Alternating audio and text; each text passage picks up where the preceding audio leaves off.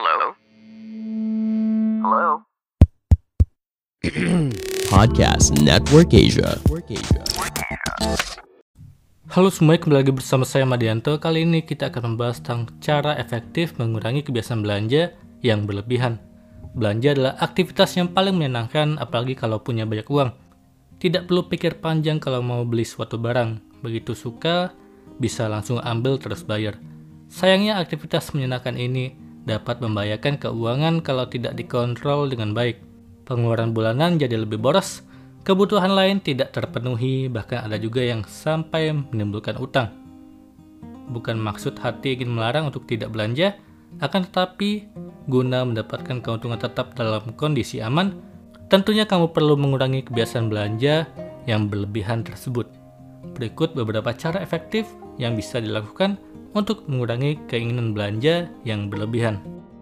Yang pertama, buat budget untuk belanja. Pertama-tama, buatkan budget belanja terlebih dahulu. Budget ini adalah batasan maksimum yang bisa kamu habiskan untuk memenuhi nafsu belanja. Kalau budget habis, itu artinya aktivitas belanja harus dihentikan pada bulan yang bersangkutan. Di dalam budget tersebut, buatlah list barang apa saja yang ingin dibeli lengkap dengan harganya. Apabila total harganya melebihi budget, mau tidak mau harus menghapus satu atau dua barang. Tapi kalau budget masih cukup dan kamu tidak ingin beli apa-apa lagi di bulan itu, sisa uangnya lebih baik ditabung untuk bulan berikutnya.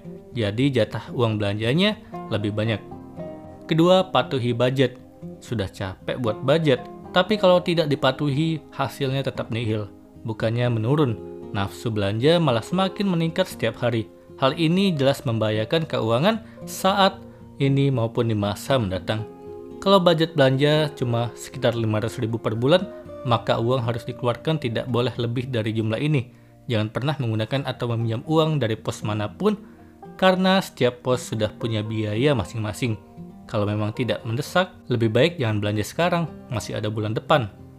Kamu bisa gunakan anggarannya untuk membeli barang yang sempat tertunda. Ketiga, jangan sering-sering main ke mall. Salah satu cara untuk mengantisipasi kegiatan belanja adalah mengurangi kebiasaan pergi ke mall. Terlalu banyak godaan yang ada di sana yang membuat kamu goyah dan akhirnya memutuskan untuk membeli sesuatu, padahal barang tersebut tidak ada dalam list kebutuhan. Boleh ke mall, tapi saat dibutuhkan dan saat kamu masih punya budget. Kalau tidak, lebih baik di rumah saja, bersih-bersih atau membaca. Bagaimana kalau teman mengajak ke mall? Tenang, kamu bisa tolak dengan cara halus agar teman tidak kecewa dan mengerti. Kamu juga bisa katakan sedang tidak punya budget, jadi mereka bisa maklum. Keempat, nonaktifkan aplikasi shopping di handphone. Sadar atau tidak, godaan untuk belanja itu bisa muncul karena berbagai notifikasi dari e-commerce yang muncul di layar handphone, mulai dari notifikasi diskon, produk baru, ketersediaan barang, pokoknya banyak. Agar tidak memunculkan rasa penasaran, lebih baik nonaktifkan notifikasi dari aplikasi belanja. Jadi kamu tidak tahu menahu tentang barang apa pun yang dijual oleh e-commerce yang bersangkutan. Cara ini otomatis akan membuat minat belanja berkurang dan secara tidak langsung akan membuat keuangan membaik secara perlahan. Kelima, coba lihat barang yang sudah dimiliki. Ini adalah cara terakhir yang bisa dilakukan untuk mengurangi nafsu belanja.